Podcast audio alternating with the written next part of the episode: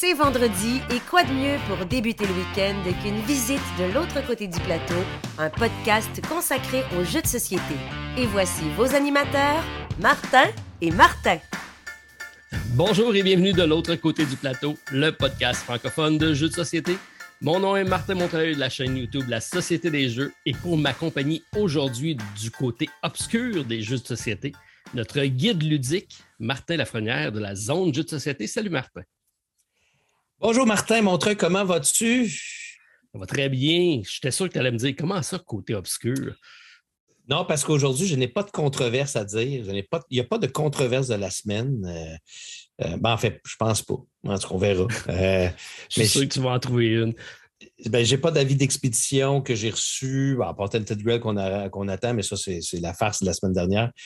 Euh, non, non, c'est. Non, je côté. Euh, je suis plus du, du light side of the force. OK, parce que je pense que de toute façon, l'ensemble de notre épisode cette semaine va peut-être être une controverse parce qu'on va aborder un sujet qui, euh, qui plaît à plusieurs, qui déplaît mm. ou également, ça ne fait pas l'unanimité. Et l'avis qu'on a par rapport à, on parle de socio-financement, je pense que c'est en train de changer au courant des années. Alors, c'est notre spécial, le guide de survie comment se débrouiller sur les plateformes de socio-financement qui sont Kickstarter, GameFound et autres.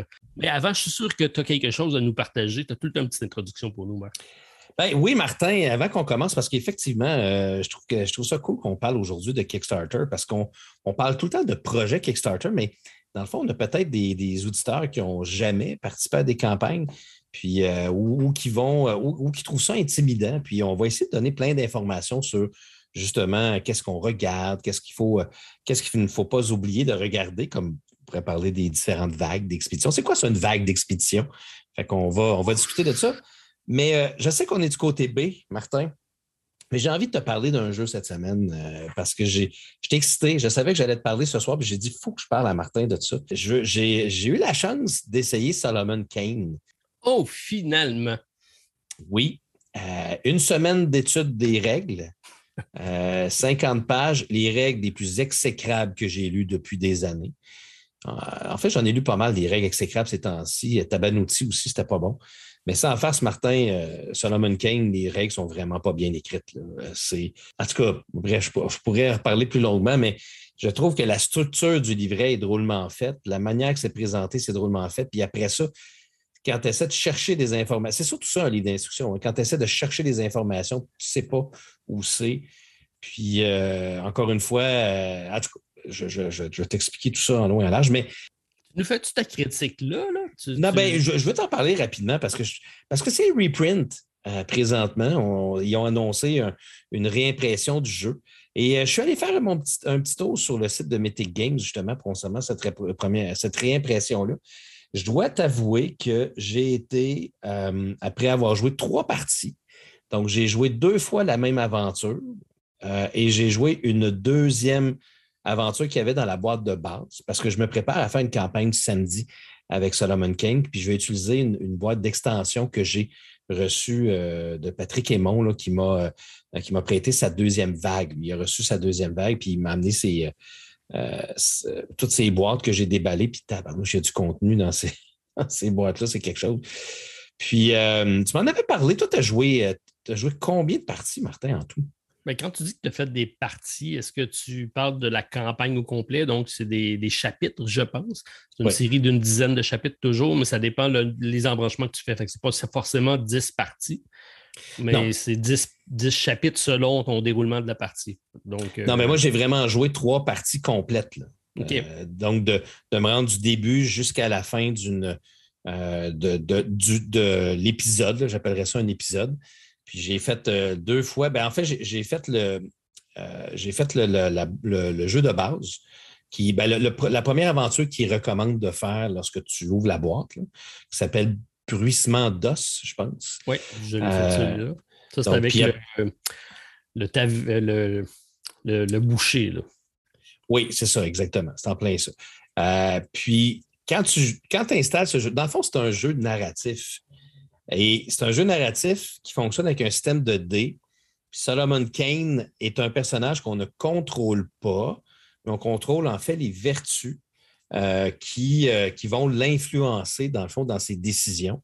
C'est original, ça, quand même, comme concept, où on a juste un personnage central, puis tout le monde tout le monde influence ce même personnage-là. Donc, tout le monde va avoir une vertu qui va avoir comme un trait de caractéristique spécifique au personnage. Je trouve ça brillant comme euh, c'est différent.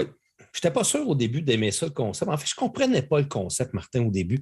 C'est ça le problème, je pense, du livret d'instruction, c'est que tu ne comprends pas ce que tu es en train de lire. Euh, tu ne comprends pas le concept de que tu as un personnage que tu contrôles, mais que tu ne contrôles pas. Euh, tu ne comprends pas nécessairement que euh, ben, tu comprends qu'il y a deux types d'aventures. Il y a des récits et des scènes. Des récits, c'est simplement, tu joues le jeu comme d'habitude en lançant tes dés. Puis ce qui est le fun, c'est que tu lances trois dés, puis tu vas les appliquer sur des actions.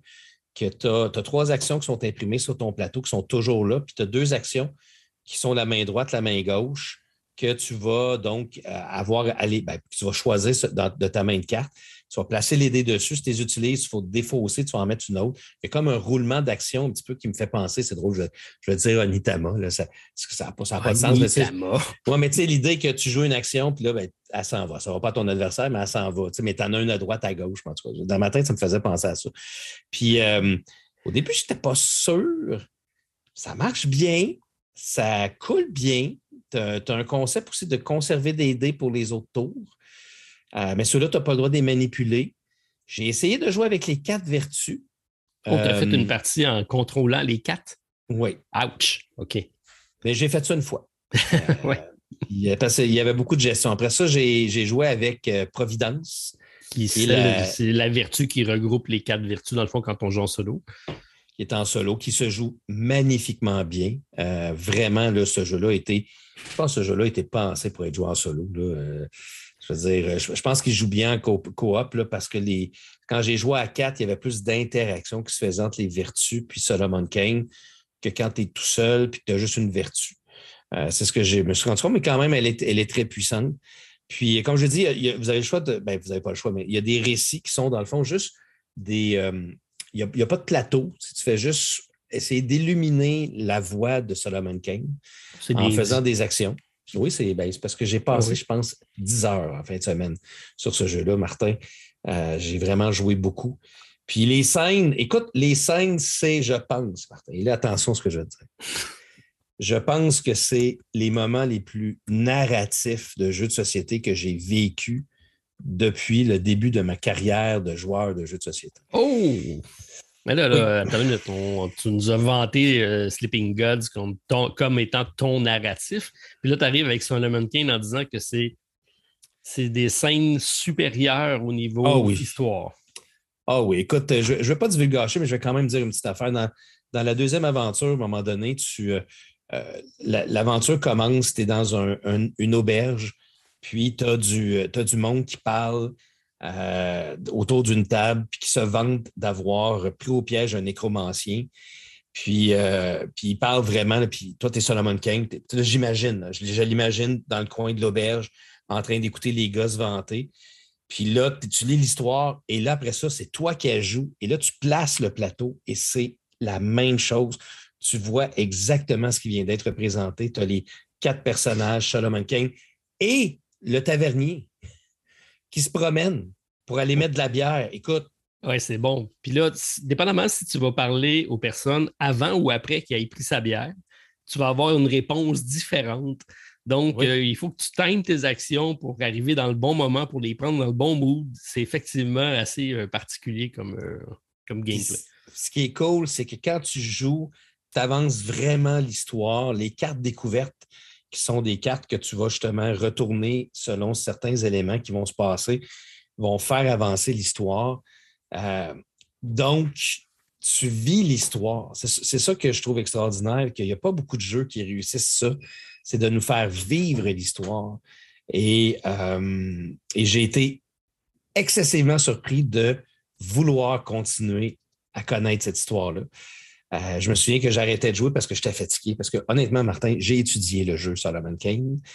Euh, encore une fois, je me suis installé. Ma première partie, c'était effrayant, Martin. Effrayant. Ben, si tu as joué en euh, premier avec quatre vertus, j'imagine que tu as dû avoir un beau casse-tête à gérer. Ben, c'était un beau casse-tête, mais il y a des. C'est pas. là, je vais lancer le pot, là, OK, parce qu'il y a un pot. c'est que le jeu, il est brouillon, fiddly au max. Euh, les mots-clés ne sont pas clairs. Des fois, il y a des cartes qui c'est pas clair ce qu'il faut qu'il se passe. La dernière mission que j'ai faite, il y avait quelque chose qui se passait, c'était logique. J'ai un personnage qui est mort, mais là, l'action continuait, mais quand je reprenais l'action, c'est comme si le personnage n'était pas mort. J'ai comme l'impression qu'il y, a des erreurs de. C'est comme si un film, il y avait des erreurs de connexion. Euh, c'est un jeu qui était trop ambitieux, je pense. Je pense qu'ils ont une structure extraordinaire, mais de ce que j'ai vu à date, c'est y c'est pas toujours clair ce qu'il faut faire. Et c'est pour l'instant, c'est ça qui, m'arrête de dire que c'est un masterpiece. Euh, puis juste mais quand euh, même, tu mets la barre haute, donc tu as, apprécié ton expérience. Ah, écoute, j'ai hâte d'y rejouer. les figurines sont extraordinairement magnifiques. Euh, le matériel est incroyable. Le livret est quand même, est quand même bien écrit. Euh, c'est un jeu qui est engageant, qui est le fun, mais je te dirais qu'il y a un petit quelque chose, il y a une petite frustration que, comme la dernière histoire, j'étais tellement dedans, Martin, puis il s'est passé quelque chose et ça m'a sorti complètement de mon immersion. Et là, j'ai fait comme OK, c'est plate. Ça, là, ça, n'avait plus de sens. Ça ne marchait plus. Je suis allé sur Internet, puis il y a plein de gens qui pensent comme moi sur cette situation-là. Puis je suis allé voir dans la fac qui ont sorti, puis il n'y a rien qui en parle. Fait que euh, je ne sais pas, peut-être qu'ils n'ont pas encore tout, euh, pogné. Mais, euh, mais Martin, je suis impressionné par Solomon Cape. Très impressionné quand même par le style de jeu que c'est. je suis comme vraiment déçu d'avoir attendu si longtemps avant de l'essayer, mais euh, je vais y rejouer, c'est sûr. Puis j'ai hâte de faire ma, vidéo. Je pense que ça va faire comme, comme, comme Septième continent, ça va faire une belle vidéo de présentation. C'est euh, bravo, bravo, mais, mais, est-ce que je suis prêt à, l'acheter, mettons? Je ne sais pas. Si faisait une deuxième, une deuxième édition puis qu'il disait qu'il avait tout amélioré les cartes, peut-être que. c'est ça. Martin, je l'ai, je l'ai, puis je te l'ai passé. tu n'as pas besoin de l'acheter. On s'est dit qu'on s'est passé les jeux. Sauf qu'il y a du contenu, puis ce que je suis curieux, ce que je trouve intéressant, c'est que les, aventures sont rejouables. Ben oui, totalement. C'est sûr que tu n'as pas le même punch. Euh, tu peux le refaire facilement, mais tu vas peut-être prendre des décisions hautes parce que tu sais le déroulement un petit peu de l'histoire, mais ça ne t'empêche pas de la rejouer. Puis tu peux effectivement euh, avoir des mauvais jets de dés puis avoir plus de problèmes dans une partie que dans l'autre. Mais le gameplay, sincèrement, le livre est peut-être un complexe. Il y, a du, il y a des zones grises dans les, dans les cartes. Des fois, tu prends une carte, tu ne sais pas comment interagir, mais souvent, tu y vois avec la logique, puis ça fait du sens. Là. Mais j'avoue qu'on les interprète des fois en disant c'est quoi exactement qu'ils veulent dire, mais le gameplay, la mécanique du jeu est très, très simple. C'est vraiment simple. C'est un jeu de dés. Euh, c'est pratiquement comme un dice roll. Ben, c'est en plein ça. Puis ce sont des histoires très, de ce que j'ai essayé à date, ce sont des histoires qui sont très. Euh, tu sais, qui sont. Euh, dans ma tête, c'était comme épique. Je ne dis pas que ce n'est pas épique, mais tu sais, c'est Solomon Kane qui est dans une taverne avec du monde. C'est ça l'histoire. C'est pas quelque chose de grandiose qui va se passer sur un an. C'est des, petits morceaux. C'est ça, c'est des clips. Euh, c'est des scènes et ça fonctionne super bien. Il y a des surprises. À un moment donné, j'ai fait quelque chose, ça, a débloqué d'autres choses dans l'histoire, puis ça a débloqué une toute autre façon de faire l'histoire. Écoutez, euh, Solomon Kane, la boîte de base est une centaine de dollars. Je ne sais pas combien, parce que moi, tu m'as donné la boîte, je ne sais pas combien il y a d'histoire dans la boîte de base. Ben, euh, moi, j'ai pris juste le switch de, base. Stéphane a pris le all mais tu as vu la boîte que je t'ai donnée? Je pense qu'il y a deux boîtes dans ce que, que je t'ai donné. Puis ça, c'est juste la boîte de base et les stretch goals. Puis il doit avoir une dizaine d'histoires faciles. Oui, euh, c'est assez impressionnant comme gameplay juste pour ça. Là. Oui. Puis j'ai pas fait les gros, gros livrets encore parce qu'il y a des très gros livrets qui peuvent se jouer en plusieurs actes. Euh, donc, c'est moi, c'est à peu près peut-être deux heures par partie que, j'ai joué. Puis, euh, en tout cas, je, voulais t'en parler parce que sans faire, c'est un, un très beau jeu. Si vous aimez les jeux narratifs, c'est je pense, la plus belle expérience euh, narrative, honnêtement, Martin, que j'ai eu. Même Sleeping God, c'est très bon. Sleeping God, ça n'enlève rien, mais au niveau de mon engagement à l'histoire, elle est très réussie, cet engagement. Puis Solomon Kane, j'aurais aimé avoir un petit peu plus de backstory sur qui il est. Euh, je peux te passer les livres parce que le personnage existe. Hein, tu peux, tu le documenter comme tu fais d'habitude. Oui, oui, ben j'ai regardé puis j'ai vu qu'il y avait quand même plusieurs livres. Euh, ça m'intéresse de, suivre ce, personnage-là. Euh, mais Stéphane ne, ne, te conseille pas des lire avant d'y jouer parce que les histoires sont basées sur les livres et tu vas avoir un peu de divulgachage si tu lis les histoires. OK, ben je vais, je vais d'abord me, garder de les, lire, mais, mais en tout cas, puis euh, voilà, je, voulais t'en parler parce que ça fait tellement longtemps que je, j'attends, j'attends, j'attends, je me suis lancé, puis je ne regrette pas mon, euh, mon, mon, choix d'avoir fait ça. la seule affaire, c'est belles figurines dans des boîtes qui ne sont pas indiquées, qui ne sont pas marquées. Donc, les figurines ah, vont où? Ça, je peux te dire. Euh, mais le reste, c'est tout est bien fait. Quand tu commences ton acte, il dit toutes les figurines que tu as besoin, toutes les tuiles que tu as besoin. Fait que tu sors tout ça au début. Après ça, tu t'installes. Tu n'as pas de, comme dans Assassin's Creed, tu n'as pas de, OK, il faut que tu sortes ça, il faut que tu reprennes ça. Tout est déjà sorti. Tu sais que tu as besoin de ces figurines-là, ces tuiles-là. Ça rend le jeu beaucoup plus fluide euh, que, d'autres jeux comme Doomhaven ou peu importe, là, euh, où là, il faut à chaque fois que tu sors tout le temps quelque chose de nouveau. J'ai trouvé ça très intelligent aussi comme façon de faire. Oui. Ce qui était difficile euh, quand on joue, souvent, tu as une carte, puis tu vas avoir trois degrés de, de, façon d'interagir avec la carte selon le nombre de succès que tu fais. Puis là, tu vas toujours tendance à essayer de refaire cette action-là pour avoir tous les types de succès. Tu ne veux pas avoir la défaite qui va avec, mais supposons, je ne me rappelle pas exactement, là, mais tu as tant et tant de succès, tu vas avoir telle, telle autre carte. Puis si tu vas avoir plus de temps de succès, tu as une autre carte. Là, généralement, mais c'est c'est là-dessus qu'on joue. Fait qu'on fait des fois souvent les mêmes actions pour essayer de passer à travers le deck. Parce qu'il n'y a pas énormément de cartes. Dans, les, dans une histoire de base, c'est quoi, une dizaine de cartes, une douzaine de cartes? C'est pas, euh, pas un gros, gros euh, paquet de cartes. Tu veux dire par chapitre? Oui, c'est ça. Oui, non, c'est pas beaucoup. Euh, parce que la, campagne de base, elle a peut-être quoi, une cinquantaine, soixantaine de cartes, mais ça dépend toujours des embranchements que tu fais. tu as raison. Le système de test, moi, là, un jeu qui t'offre de combattre, de discuter et, d'explorer. Puis que dans, ta scène, dans ton action, c'est peut-être juste de discuter que tu as besoin, puis ce n'est pas un jeu de combat. Je trouve ça brillant. Brillant. C'est juste le fun de dire je fais un test de discussion. Là, il faut que j'ajoute euh, le numéro de base selon la carte que tu as utilisée, plus la compassion. Là, tu as des petites affaires, dépendamment aussi des, des ombres qui sont autour de toi, là, ça va faire baisser. Et là, tu piges une carte aléatoire. Ça va te donner un chiffre et ce chiffre-là va te dire quelle carte aller choisir. Et puis, des fois, les hauts chiffres, ce n'est pas nécessairement ce que tu as besoin. non, effectivement, des fois, ce n'est pas le cas. C'est pour ça que ça reste. Tu ne sais pas toujours comment interagir avec. Mais bref, tu, tu l'essayes, tu regardes comment ça se déroule, puis c'est tes décisions qui vont orienter le reste de l'histoire. C'est bien fait. Puis une dernière chose avant qu'on finisse, parce que ce n'est pas le côté aujourd'hui, mais euh, c'est euh, ne jouez pas trop avec les cartes de cauchemar. Euh, moi, je me suis dit, ah, il y a 30 cartes dans la. Il y a, un paquet de cartes de, des ténèbres. Puis à la fin de chacun de tes tours, il faut que tu piges une carte de ténèbres. Et là, c'est ça qui dit qu'est-ce qui va se passer. Et moi, en théorie, tu as 30 cartes de ténèbres. Puis quand tu veux mettre des cartes de cauchemar qui sont les mêmes types de cartes, mais qui sont beaucoup plus difficiles, tu fais du 1 pour 1. Fait que tu enlèves 10 cartes normales, tu mets 10 cartes cauchemar. Moi, j'ai mis 10 cartes cauchemar sur 30.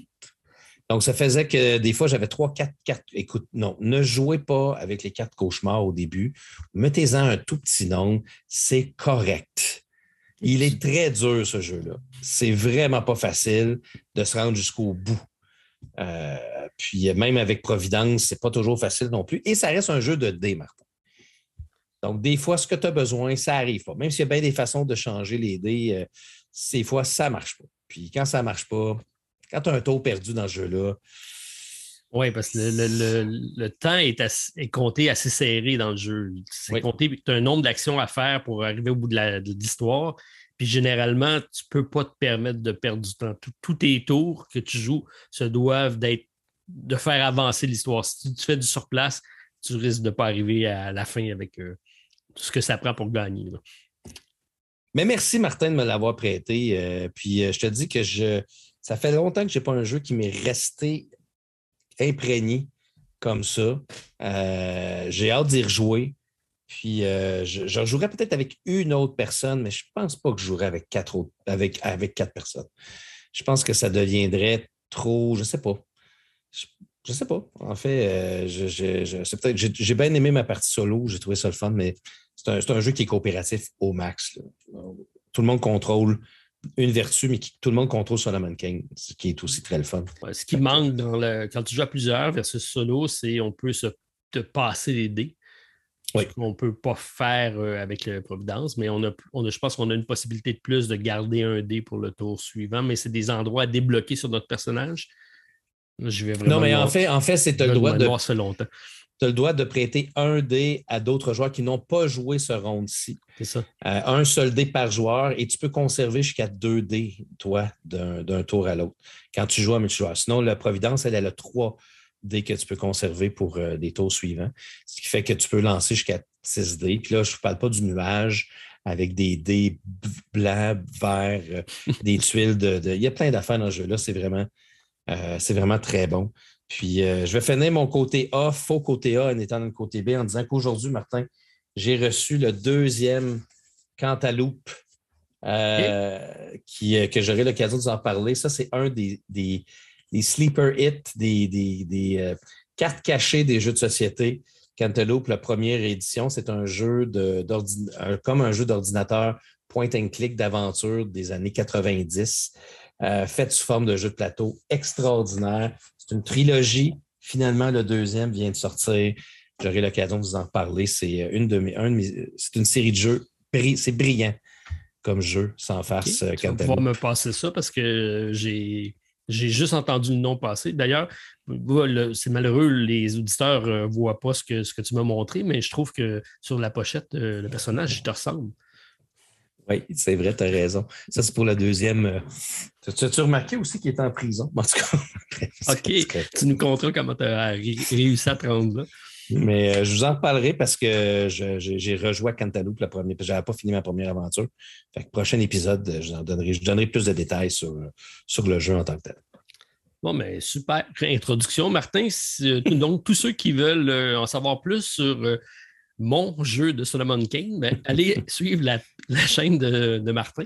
Il va, vous faire une série d'aventures, puis je vais suivre ça avec intérêt parce que c'est sûr que c'est le genre de, genre de jeu qui porte bien à une série euh, sur, euh, sur YouTube. Je pense que tu vas avoir un beau ben, succès avec ça.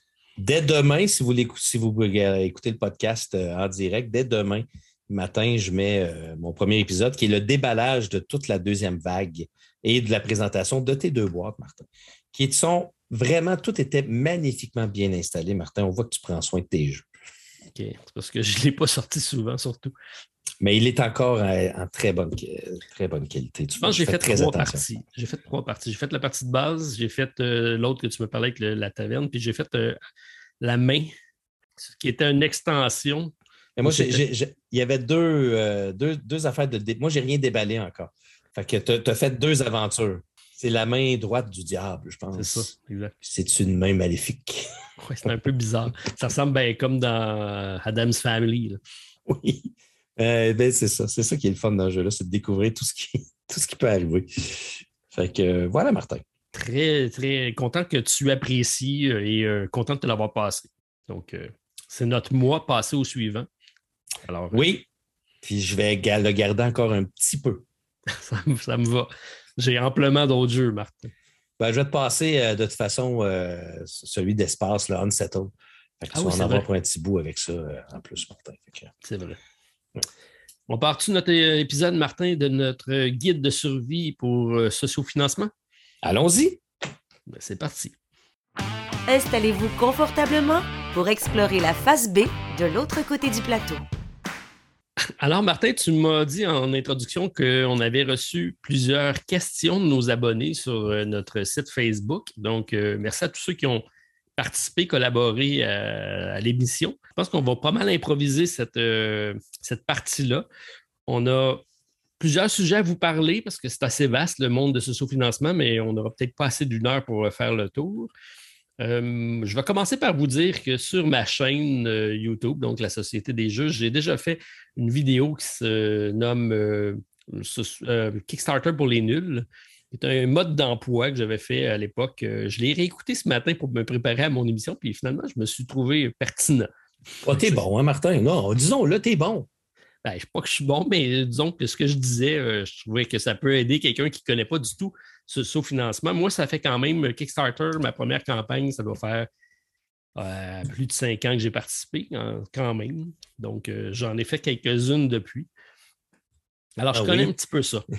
Disons que tu as été intense pendant un certain moment de ta vie ludique. dans les... quand, quand je t'ai connu, euh, avant que notre couple commence, toi et moi, euh, on va partir des rumeurs.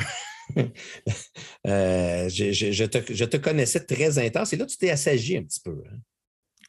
Ben oui, parce que parce que maintenant, plutôt que de les acheter à l'unité, je les achète en gros. C'est surtout pour ça. On achète tout autant, mais pas de la même façon. Donc, ma consommation a changé un petit peu à ce niveau-là. Et ma première question pour toi, Martin, pourquoi Kickstarter, c'est quelque chose qui t'a attiré. Ben, quand on parle de Kickstarter, on s'entend qu'au début, ce n'était que Kickstarter. Là, maintenant, c'est rendu euh, majoritairement Kickstarter. On a aussi GameFound et on a aussi euh, Gaming. Game on Tabletop. Game on Tabletop. Et il y en a d'autres aussi. Il y a, Ulule qui existe aussi. Mm-hmm. Qu'est-ce qui t'a attiré dans ce. C'était quoi le concept? Pourquoi tu es tombé dans la marmite?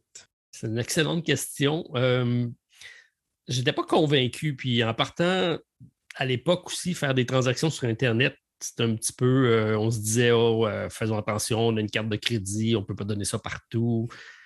c'était à l'époque où il y avait un petit peu de. PayPal était, arrivé dans le décor, puis on dit, ben, nous autres, on va sécuriser vos transactions parce qu'il y a risque de fraude. Alors, c'était un peu intriguant. Euh, moi, j'avais suivi. Je me souviens même pas pourquoi j'ai atterri là, mais la première campagne que j'ai participé, c'était, euh, j'ai trouvé ça brillant. C'est un petit, euh, c'est quelqu'un qui a fait un jeu de cartes. Pas, pas, pas un jeu de cartes, c'est une carte qui, qui, était, qui était donnée gratuitement. Alors, tu pouvais t'abonner et tu pouvais, donc, tu participais à la campagne, tu donnais ce que tu voulais et il t'envoyait la carte qui était un jeu à une carte. Donc, euh, je, vais, essayer de retrouver le, nom du jeu en parlant, puisque je pense qu'il y en a qui vont se poser la question.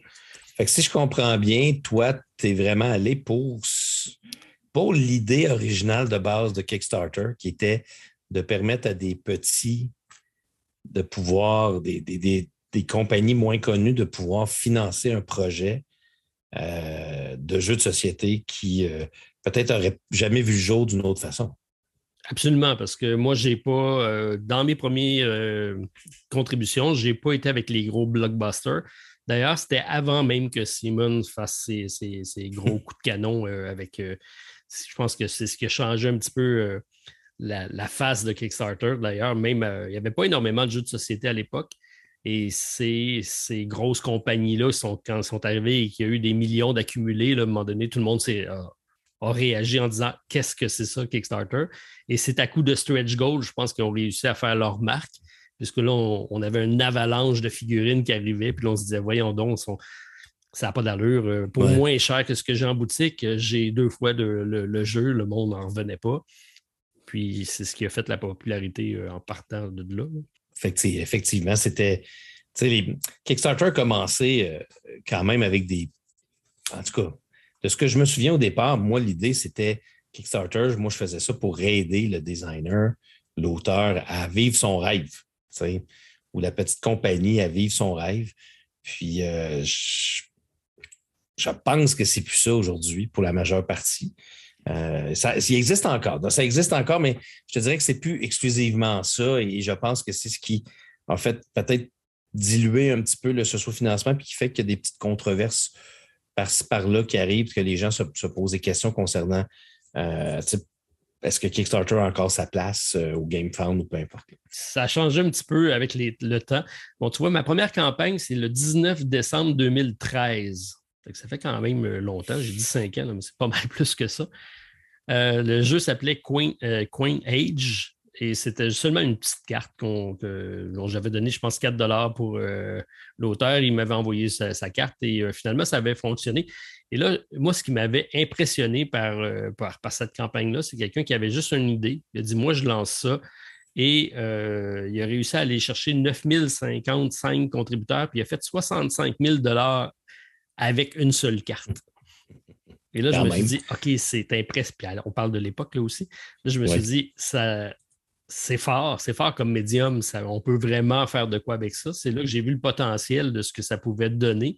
Puis j'ai commencé à partir de là à m'intéresser à ce qui se faisait. Donc, j'aimais ça aller voir comment le monde euh, faisait en sorte pour que leur projet se démarque. Mais à l'époque, il n'y en avait pas tant que ça. Là, aujourd'hui, c'est compliqué parce qu'on a tellement de produits qui arrivent.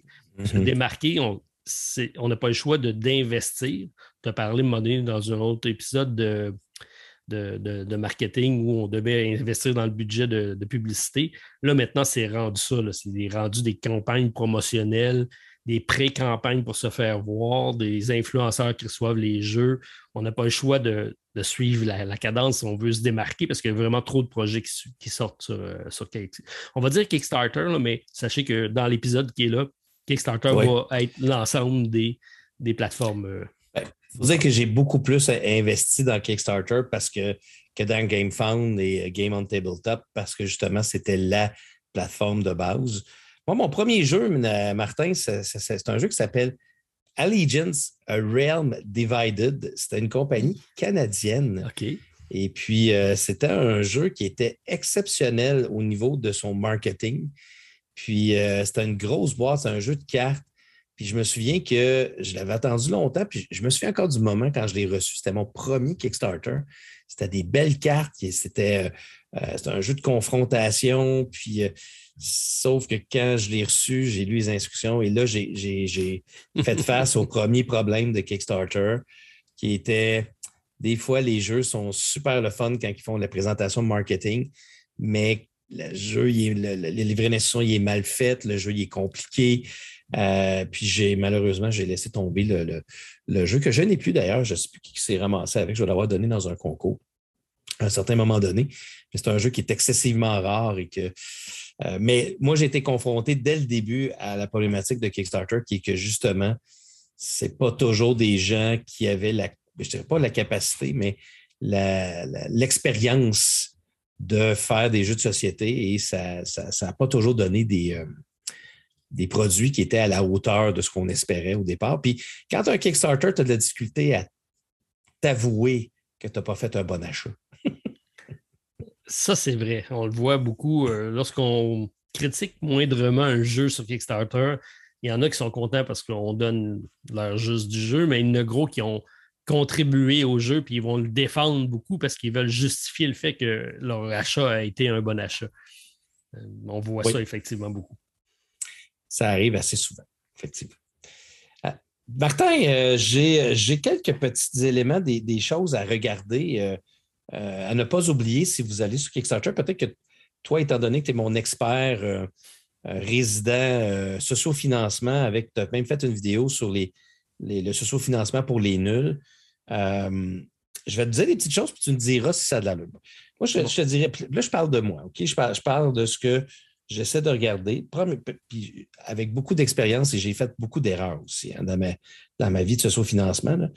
premièrement, est-ce qu'il y a une différence entre les plateformes au niveau du financement en tant que tel, entre Kickstarter, euh, GameFund, Game on Tabletop? Est-ce qu'il y a une différence au niveau du pour le consommateur? Oui.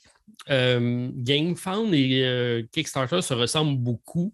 Euh, c'est sûr que bon, GameFound est spécialisé dans le jeu de société, c'est ce qui le démarque un peu. C'est euh, d'ailleurs, ça a été créé par euh, Awaken Realms, la compagnie qui, qui, finançait pas mal tous leurs produits par Kickstarter et qui ont décidé de partir de leur propre, leur propre plateforme. Ils ont même eu dernièrement un investissement majeur de Ravensburger pour développer le site. Donc, on peut s'attendre que dans les prochaines années, ils vont prendre une part de marché plus importante. Mais dans le fonctionnement, ça reste sensiblement la même chose. Par contre, les autres petits sites euh, comme euh, Ulule, comme euh, Game on Tabletop, je sais que la différence, c'est qu'au niveau de l'achat, souvent, sur Kickstarter, lorsqu'on achète, bon, pour, acheter, il faut créer un compte. Pour créer un compte, il faut mettre notre carte de crédit par rapport à la création du compte. Et quand on contribue, il n'y a pas d'achat de fait euh, jusqu'à temps que le produit arrive en financement. Donc, euh, tant et aussi longtemps que la période de financement a lieu, on peut changer d'idée, on peut euh, retirer notre pledge, on n'a rien qui apparaît sur notre carte de crédit. Tandis que certains autres sites, les plus petits, ils vont débiter directement lorsqu'on va, lorsqu'on va contribuer. Donc, ça va directement aller sur la carte de crédit. Ça devient plus compliqué à ce moment-là euh, de pouvoir changer d'idée parce que l'achat a déjà été fait sur le site. Donc, c'est principalement le, je te dirais la différence entre les, les, gros majeurs et les plus petits. Donc, il faut, faut, que vous ayez ça en tête. Donc, c'est sûr que là, donc GameFound puis euh, Kickstarter, eux autres, c'est à la fin de la campagne que la carte de crédit va être. Euh, les fonds vont être enlevés. Souvent, c'est des gros fonds en passant, dépendamment du jeu. Puis, euh, donc, les plus petits, eux autres, c'est automatiquement quand tu, quand tu prends le projet. Donc, c'est ça qu'on comprend. Par contre, quand le, si le projet n'est pas financé, ça va être remboursé. Oui, c'est juste que c'est pas c'est plus. Un, il n'apparaît pas sur la carte de crédit tant et aussi longtemps que le produit n'est pas là, ce qui fait en sorte que c'est peut-être plus facile de s'enlever. Quoique dans les deux cas, on peut euh, annuler notre pledge quand même. Pas, euh, on n'est pas lié euh, jusqu'à la fin avec ça. Mais sachez qu'il faut se décider avant la fin de la campagne quand même. OK. Deuxième chose, Martin, la devise. Il faut prendre le temps de regarder la devise avant de peser sur le bouton. là, je parle surtout pour peut-être nous ici en Amérique du Nord, parce qu'il n'y a pas les, jeux majoritairement vont venir des États-Unis, mais vont venir aussi de pays européens, vont venir d'Hong Kong, euh, vont venir de l'Australie et des fois, ça peut avoir un impact sur le prix, et surtout si c'est de la livre sterling. Euh, je parle par rapport à nous autres. Euh, donc, il, faut, il faut toujours regarder dans quelle devise que le jeu est présenté. Je sais que sur Kickstarter, ils vont faire un approximatif de la devise, de votre propre devise entre parenthèses. Euh, je ne sais pas pour GameFound, par contre, s'ils font ça, et je pense que GameFound, euh, je ne suis pas sûr s'ils le font. Euh, je, sais que, me semble que tu peux le mettre en argent canadien, mais il me semble que Too Many Bones, quand je l'avais pris, la conversion, ce n'était pas faite. Puis que ce n'était pas encore ultra convivial à ce niveau-là là, pour GameFound. mais je sais que Kickstarter le fait, mais c'est moi, je me suis jamais. Je confirme qu'il est fait aussi sur GameFound. La, conversion se, apparaît euh, lorsque le site apparaît, c'est en l'argent de la devise du pays, mais quand tu vas faire ta contribution, tu vas avoir euh, le pledge, même qui est probablement plus, plus juste parce que c'est le taux de conversion sur Kickstarter reste euh, fixé par celui qui va faire le site. Donc, il va faire le calcul, puis ça va être approximatif. Tandis que sur GameFound, quand tu cliques, si je clique le lendemain, ça ne sera pas le même montant, ça va être la valeur du jour qui va être adaptée. Bon, mais ben ça, au moins, c'est très, très bien. je vois justement avec mon Tamashi que j'ai cliqué la semaine dernière, là, euh, euh, que tu vois que c'est en, en dollars canadiens directement. Fait que c'est quand même. Mais tu sais, sur Kickstarter, il faut faire attention. Puis, euh, évidemment, sur les plus petites plateformes, je pense que ça va être inscrit dans la, dans la devise de l'endroit en question. Fait faut, ça peut avoir un impact financier Assez sévère. C'est pas négligeable, oui, parce que tu as raison que la livre, ça, on, reste, euh, on reste bête quand on voit le, compte arriver parce qu'on pense que c'était pas cher, mais finalement, ça peut être très cher. Troisième sujet, Martin, euh, les frais d'expédition. Euh, je, vous dirais que au départ, ce n'était pas si tant un problème, mais là, j'ai l'impression que plus le temps avance, plus les frais d'expédition sont énormes. Il faut prendre ça en considération et je pense que ça devient assez important pour que vous posiez la question si le jeu est supposé sortir en magasin, qu'est-ce qui est mieux de l'acheter sur Kickstarter puis de payer 150 pièces de frais d'expédition? Pour Dronagor, mais qui sortira probablement jamais en magasin, je pense, ou je ne sais plus s'il est supposé sortir en magasin, ou euh, d'attendre la sortie boutique puis que vous n'ayez pas de frais d'expédition à payer, mais qui va rentrer peut-être dans le prix du jeu en tant que tel. Euh, mais c'est sûr que ne passez pas à côté, pas parce que tu regardes un jeu, c'est écrit Simon, tu cliques sur Go, mais que tu ne regardes pas les frais d'expédition. Il y a des bonnes. Puis souvent, les frais d'expédition sont chargés après et pas pendant la campagne. Avant, c'était le cas, mais plus maintenant. Maintenant, les frais d'expédition sont toujours dans le Pledge Manager, ou presque toujours. Euh, ce qui rend des fois, ce qui donne de belles surprises quand tu arrives dans ton Pledge Manager. Allez toujours vérifier le bas de la page au complet. C'est là que sont cachés les petits caractères. C'est comme dans n'importe quel contrat. Donc, euh, descendez votre page jusqu'en bas complètement. Vous allez voir généralement, c'est là que ça apparaît les euh, conditions commerciales pour la livraison. Euh, c'est effectivement à prendre en considération. Moi, je me rappelle que tous mes premiers projets que je contribuais, c'était shipping inclus. Donc, je ne payais pas de shipping. Après ça, est arrivé à un moment donné les, frais d'expédition, mais qui étaient assez peu élevé. C'était entre 5 et 15 dollars maximum. Puis là, c'est pas rare qu'on a deux waves de shipping avec 60 dollars chaque. on a vu ça, donc il faut vraiment, vraiment prendre la peine de regarder ça. Et oui, c'est commencé maintenant que c'est plus dans Pledge Manager parce que la contribution de base et Kickstarter va se prendre une cote sur, sur, le, sur la vente. Et puis, si euh, le, prix du shipping est très élevé, mais ils se prennent en plus une cote dessus. Donc, généralement, ils vont mettre ça dans le Pledge Manager où là, c'est pas euh, c'est hors euh, contrôle de Kickstarter. Donc, ça leur permet d'avoir une petite marge de manœuvre de 5 à 10% là-dessus. C'est la principale raison. Puis l'autre raison, c'est que le prix est tellement volatile au niveau du, du, transport. Souvent, ils vont attendre le plus longtemps possible pour avoir l'heure juste à savoir comment charger. Puis là encore là, on voit maintenant, c'est entre temps et temps. Généralement, c'est énorme, c'est entre, mettons, 25 et 45 dollars. Et c'est souvent le haut du, euh, chiffre qu'il faut regarder parce que de ce temps-ci, c'est pas mal ça. Ouais, j'ai eu une méchante, j'ai eu une méchante euh, surprise, moi, avec John Agor quand je suis arrivé, puis ça a fait 150 pièces quand le jeu, puis là, je parle de 150 dollars américains, là. Puis quand tu dis que le jeu m'avait coûté 200 euh, quelque chose, là, tu fais comme. 150 eh, américains de shipping? 150 dollars américains de shipping. Pour deux waves? Pour une wave. Euh, pour deux waves. Euh, oui, oui, je l'ai fait en deux waves. Oui, c'est ça. Parce que ça aurait coûté moins cher si je l'avais fait en une seule. On va en parler d'ailleurs des, vagues. Allons-y. Ben, avant, avant de dire ça, ah, je te dire que Forge War, qui est un des premiers Kickstarter de, des Zach Childress, euh, je viens d'aller voir justement dans le projet, puis c'était au Canada, aux États-Unis, en Europe, c'était free shipping. Ah oui. C'était une boîte très lourde et très remplie. Fait que les choses ont vraiment changé dans les dernières années. Énormément. C'est quand même quelque chose. Oui, allons-y donc avec le concept d'une vague et deux vagues. Prenez donc le temps, euh, parce que je le sais de source sûre, parce que je me suis fait avoir avec ça. Puis euh, vous pouvez même aller voir la vidéo où je suis fâché de me rendre compte qu'il y avait deux vagues pour Tinted Grail puis que les gens m'ont dit ben Voyons, c'était écrit dans la campagne. Puis effectivement, c'était écrit dans la campagne. Donc, c'est quoi exactement, Martin, le concept d'une vague et de deux vagues? Euh, est-ce qu'on parle de vagues euh, de tsunami? Est-ce qu'on parle de, de quoi on parle exactement quand on parle d'une vague ou deux vagues? on est habitué d'avoir des vagues de ce temps-ci, mais là, c'est des vagues de, pandémie et de COVID, et c'est pas ça du tout. C'est des vagues de livraison. Donc, euh, généralement, on a l'éditeur qui va arriver avec son jeu de base. Le jeu de base est assez prêt à être livré. Euh, où ce que ça se complique, c'est lorsqu'on a beaucoup de stretch goals avec des extensions, avec euh, des, figurines. Des, figurines et tout ça qui va suivre. Donc, généralement, ils vont offrir. Là, c'est assez récent sur l'histoire de deux vagues c'est puisque puisqu'ils vont offrir tellement de matériel en surplus, le matériel de surplus est généralement pas encore prêt à être fait, à être euh, commercialisé. Donc, euh, comme le jeu de base, lui, peut être prêt plus rapidement. Donc, la première vague va être l'envoi du jeu de base. Souvent, ça va être dans sa langue originale. Et dans une deuxième vague, va suivre les stretch goals, les euh, add-ons et les, les boîtes d'extension. Donc, généralement, c'est comme ça qu'ils vont faire leur envoi. Euh, par contre, sachez que si vous le prenez en traduction, il peut y avoir un gros décalage entre la boîte de base qui est dans la première wave pour le jeu original en anglais, souvent c'est le cas en anglais, et euh, les traductions en français, on a vu des décalages allant jusqu'à presque un an entre les deux. Là.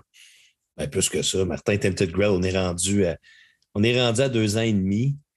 Euh, puis je fais juste encore imaginer, Martin, qu'il y a des gens qui n'ont même pas reçu le jeu après l'avoir financé quatre ans avant parce qu'ils l'ont pris en une seule, une seule vague. Moi, c'est ça originalement que j'avais fait. dans le fond, le but étant que si vous le prenez en une vague, vous allez payer moins de frais d'expédition qu'en deux vagues. Euh, oui. Parce qu'une vague, vous êtes, le but, c'est de sauver de l'argent sur les frais d'expédition, mais vous devez vous poser la question si est-ce que 15, 20, 30, 40 dollars de plus, parce que c'est rendu ça maintenant, vaut la peine d'attendre un, deux ou trois ans de plus? C'est pas mon Titan Grail, je l'ai reçu il y a deux ans. Moi, j'ai la réponse à ça, Martin. Ben oui, c'est quoi ta réponse? C'est prenez juste une wave, puis prenez juste le jeu de base. Ouais, mais tu sais, comme Tented Grail, le jeu de base venait avec euh, tous les, les add-ons gratuits. Il y, a ça qui est avantageux avec Tented Grail, c'était que tu, prenais le jeu de base, puis il donnait tout, tout, tout le reste. Je peux, je, peux te confirmer qu'il ne te le donnait pas, OK? Ben, c'était peut-être dans le prix, là, mais il reste quand même que l'apparence était là. Tu ne pouvais pas prendre d'autres choses. Euh, puis là, mais après ça, il faut vraiment que tu prennes la décision parce que je suis content d'avoir joué à Tented Grail, honnêtement, d'avoir joué il y a deux ans.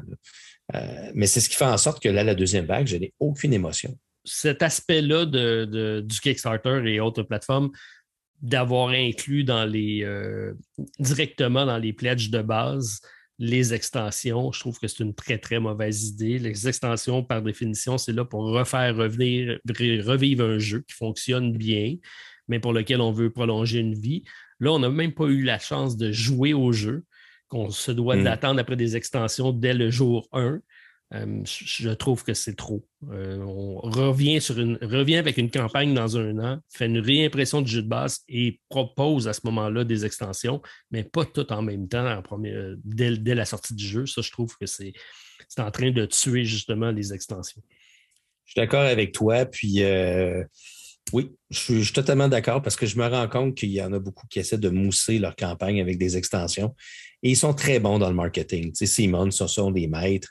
Euh, de te présenter des, des, images, des figurines que tu n'auras pas si tu ne prends pas telle affaire. Puis moi, j'ai reçu la boîte de base de, de Marvel euh, United. Puis j'en ai en masse de jeux avec Marvel United, la boîte de base. Puis j'ai pas de. Oui, j'ai reçu. Il y avait une deuxième vague, mais c'était avec des bonhommes de plus.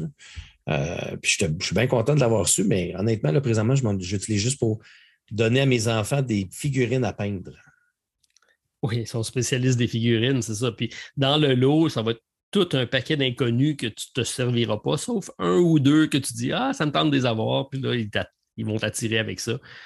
Euh, c'est très bien réussi niveau marketing. D'ailleurs, mon premier jeu, grâce à toi, que j'ai pas, que j'ai pris le jeu de base sans prendre les extensions, c'est euh, Six Siege. Euh, que de Mythic Game, d'ailleurs, euh, qui devrait sortir un petit peu plus tard cette année, en théorie. C'était supposé sortir à l'été 2021, mais là, on, a un petit, délai. Puis je suis comme content, puis je pense, écoute, là, il y en avait des extensions, il y en avait pour des centaines et des centaines de dollars. Puis tu m'as dit, Martin, as-tu vraiment besoin de ça? Et je t'ai répondu non, Martin. C'est surtout, vas-tu avoir le temps d'y jouer? Exact. Parce que nous, euh, qui consommons peut-être plus que la moyenne des ours, là, dans le sens qu'on a beaucoup de jeux qu'à essayer, c'est impossible de passer à travers toutes les extensions d'un jeu. On se dit tout le temps, on va y jouer à un moment donné, on va y revenir, mais ça arrive très, très peu souvent. Là. Hum. Puis là, je regarde justement, le jeu de base est à 69 Ce qui est raisonnable. le premier, euh, la donne, c'était 199 puis le all-in était à 269 Fait que ça me coûte 200 de moins pour avoir la boîte de base. Fait que c'est sûr que Martin, quand tu regardes ça, tu te dis Qu'est-ce que je manque? ça me coûte juste 69 C'est sûr qu'il va me manquer des affaires. Tu les achèteras plus tard, Martin. Ou probablement que je vais faire comme Ah, ben, il était ordinaire ce jeu-là. il y a des chances. Fait que, fait que voilà, j'espère que premier, une vague de vagues, c'est des choix très personnels, mais soyez sûrs, souvent, c'est des jeux à grande envergure de Mythic Game, Awaken Realm, euh, Simon. Souvent, c'est ceux qui vont utiliser les deux vagues. Souvent. Oui, c'est les grosses compagnies qui font ça. Effectivement, les petites compagnies, euh, ils n'ont pas assez de matériel pour séparer ça en deux, vagues de, livraison. Ça peut arriver par contre avec les traductions. Euh, mais là, ce n'est pas deux vagues, c'est juste que sachez que si vous le prenez en langage original, vous allez l'avoir plus rapidement que si vous prenez une traduction qui risque d'arriver avec un délai par rapport au jeu de base. J'aimerais peut-être, Martin, apporter une petite précision par rapport au, euh, euh, transport, parce que souvent, c'est à l'endroit qu'on va trouver ça. il y a également la petite notion qui va dire au début si c'est un custom friendly. Donc, mm-hmm c'est euh, la possibilité de voir, généralement, voir les logos des différents pays. Et c'est là qu'on va savoir si on a un risque de payer des frais de douane ou de dédouanage euh, par rapport au jeu. Donc, c'est à prendre en considération parce qu'il y a quand même pas mal de frais qui peuvent être reliés à ça. Mm-hmm. Ça peut arriver quand même que vous allez être chargé, même si vous avez la notion, parce que dépendamment des transporteurs, il y en a qui sont plus difficiles à gérer que d'autres. Je ne dirais pas UPS, mais euh, je l'ai dit. Euh, ah! voilà. Mais sachez que si cette mention-là est présente, vous pouvez écrire à la compagnie, et généralement avec euh, une présentation de la preuve euh, que vous avez payée, ils vont vous rembourser. Ça m'est déjà arrivé à deux reprises. Puis euh, j'avais été remboursé pour des frais que j'avais dû payer. Parce que c'est des bons montants. Quand même, souvent, quand tu, tu dédouanes. moi, ça m'est arrivé une fois avec un jeu qui s'appelle Race for the Galaxy, pas Race for the Galaxy, mais Galaxy Defenders, qui est un gros jeu de figurines. Oh, c'est gros, ça, oui. Euh, ça m'avait coûté 60 de dédouanage. Puis j'avais fait comme Oh! ça fait c'est pas une bonne surprise, mettons, quand ça t'arrive. Fait que, euh, ouais, il faut, vraiment garder ça. Puis là, maintenant, pour nos amis européens, il y a aussi euh, l'inclusion de, la, taxe VAT, hein, ou en tout cas, j'ai peut-être la version anglaise, de la VAT tax qui, qui maintenant qui est exigé parce que c'est une loi euh, dans, l'Union européenne.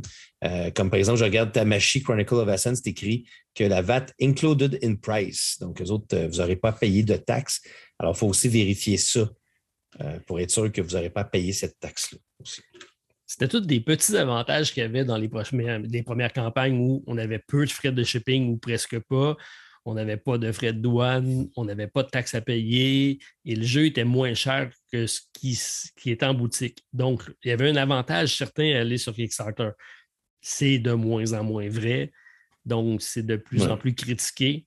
Les prix sont à la hausse, donc on a peut-être tendance à plus critiquer aussi, et c'est normal. Donc, euh, je ne sais pas si l'avenir de Kickstarter et autres plateformes, ça va changer un petit peu au courant des prochaines années, je suis à peu près sûr. On aura peut-être la chance d'en parler un peu plus tard. On continue notre, euh, notre guide de survie.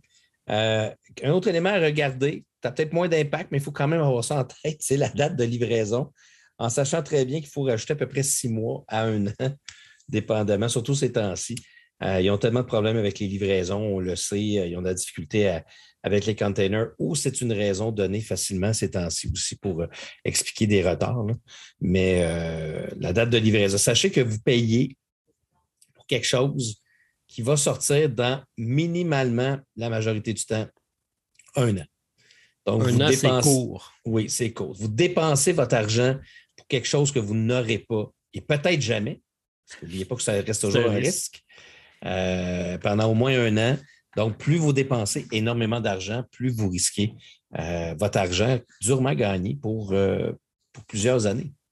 C'est un autre aspect qu'on ne prend jamais, jamais en considération. C'est lorsqu'on met 200-300 euh, dollars sur un gros jeu où on a fait un en ligne et qu'on attend deux ans, ben c'est 200-300 dollars qu'on ne met pas sur d'autres choses qui, en mm-hmm. théorie, même s'ils étaient dans notre compte de banque, mais ben, nous rapporteraient de l'argent.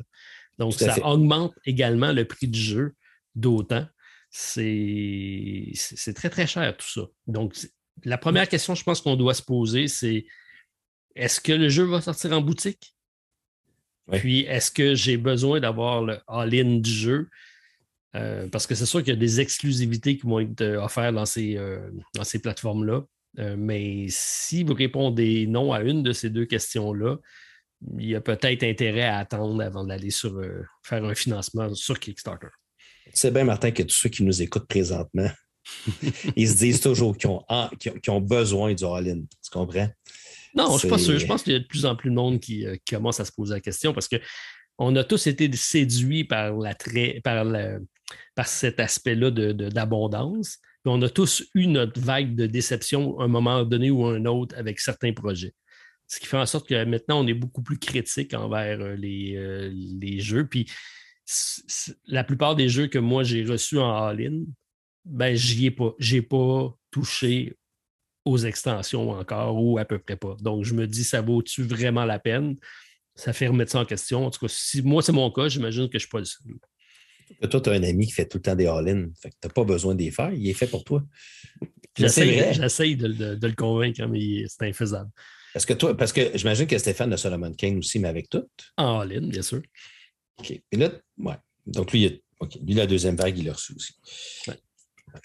Euh, on va continuer. Euh, j'ai rajouté une affaire aussi que quand vous voyez un Kickstarter, il y, a, plusieurs personnes, dont moi, qui sont impulsives euh, et qui avons tendance à regarder un jeu, le nom de la compagnie, et pas que tu cliques tout de suite sur, sur le pledge. Et ce que je vous recommanderais, c'est de faire vos recherches avant de prendre votre décision. Il y a tellement maintenant de sites Internet, YouTube, dont Martin Montreuil, qui vont vous présenter des, euh, des, des, gameplays, vont vous présenter le jeu, vont vous présenter les règles.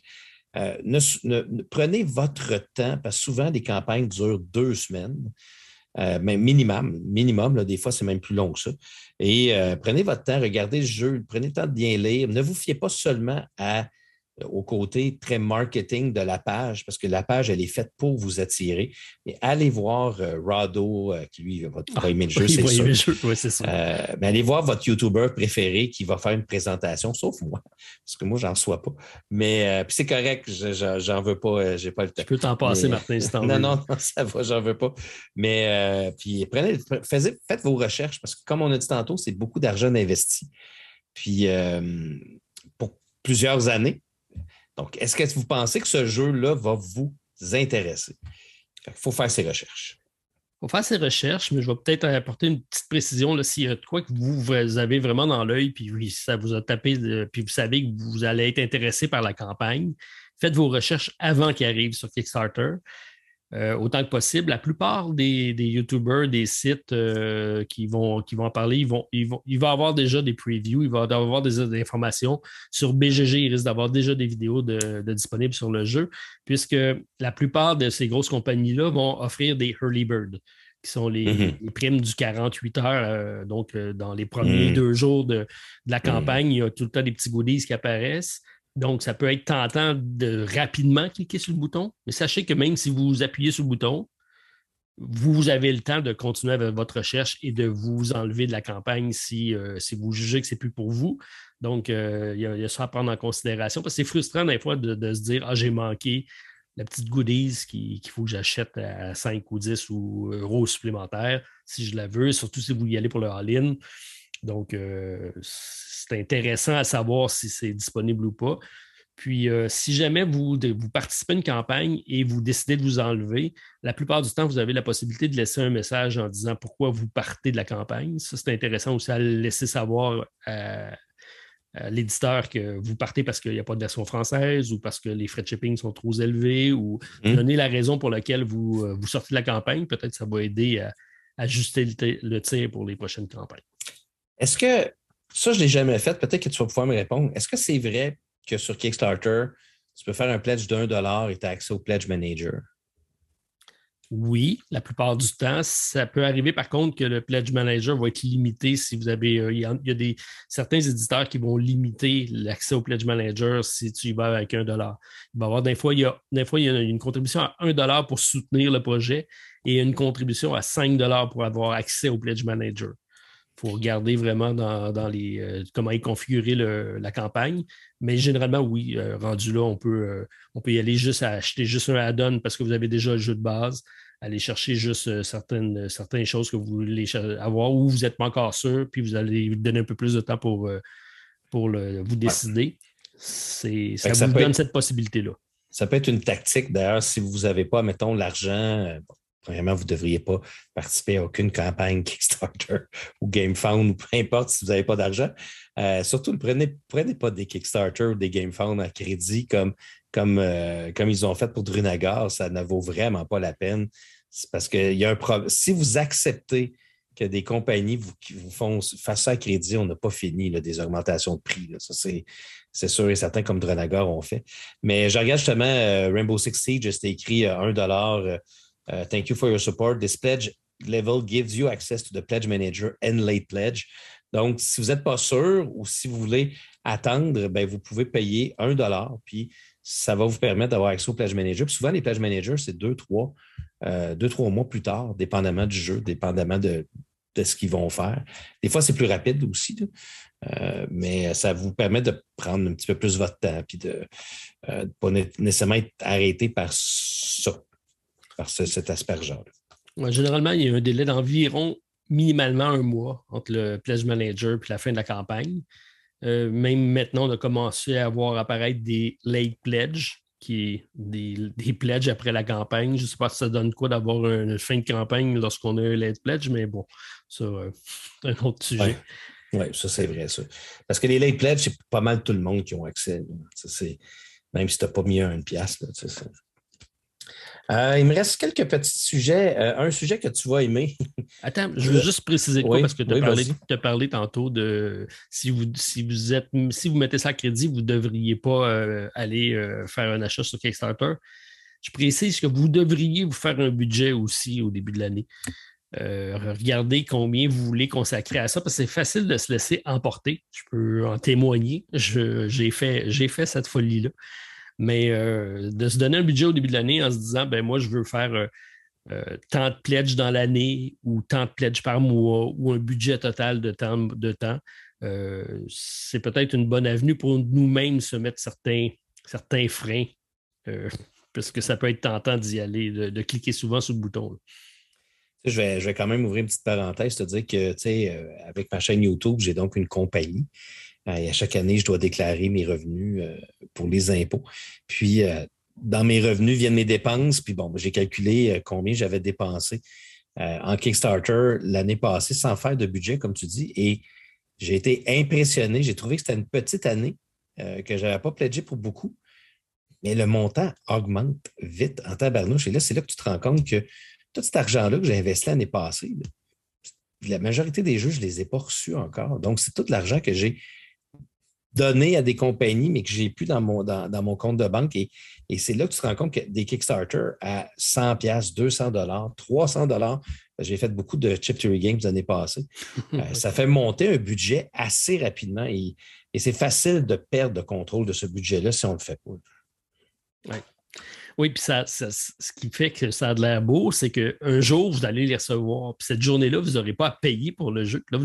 c'est comme si c'était Noël cette journée-là, parce que là, le, cadeau arrive. Puis là, tu dis Hey, voilà, tu sais ce que j'ai reçu aujourd'hui. Puis là, tu n'y as plus pensé à ta dépense de 300$ il y a deux ans.